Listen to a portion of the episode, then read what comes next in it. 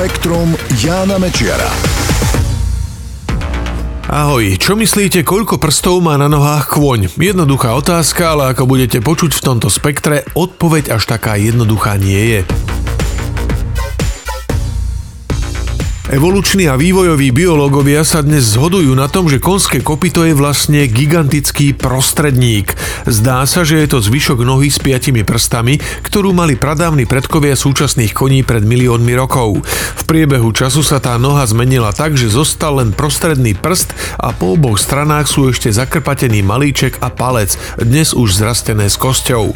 Doteraz nebolo celkom jasné, kam sa podeli zvyšné 2 prsty, na ľudskej ruke označované ako ukazovák a prsteník. Biológovia z Massachusettskej univerzity však zistili nezvyčajnú vec. Skúmali zakonzervované konské embryá a u niektorých objavili zhluky buniek, ktoré celkom jasne zodpovedali prstom. A nebol tam len 1 alebo 3, ale rovno 5. Tieto útvary našli na embryách vo veľmi skorých štádiách vývoja. Naznačuje to, že chýbajúce prsty kone vlastne nikdy nestratili. Stále ich majú, ale sú neviditeľné. Pozorovať sa dajú len vo veľmi krátkom časovom intervale vývoja zárodku.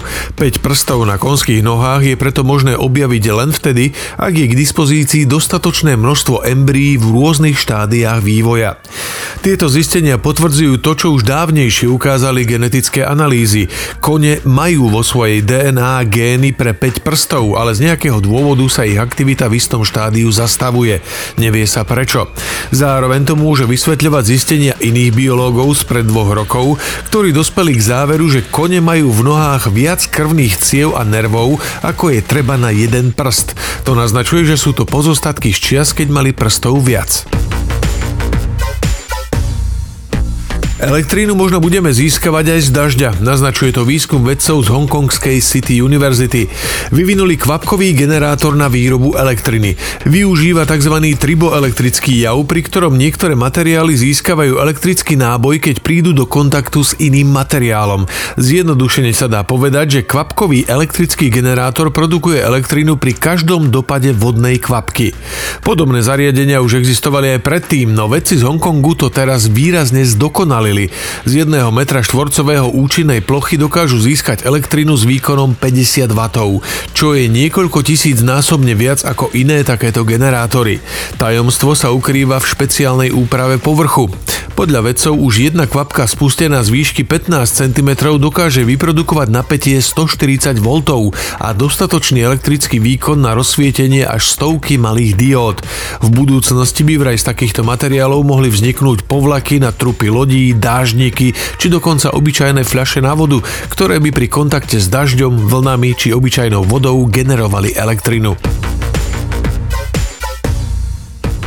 Mnoho génov, ktoré zohrávajú úlohu pri vzniku vážnych ochorení, sme zdedili od neandertálcov, tvrdia to vedci z Harvardovej medicínskej školy.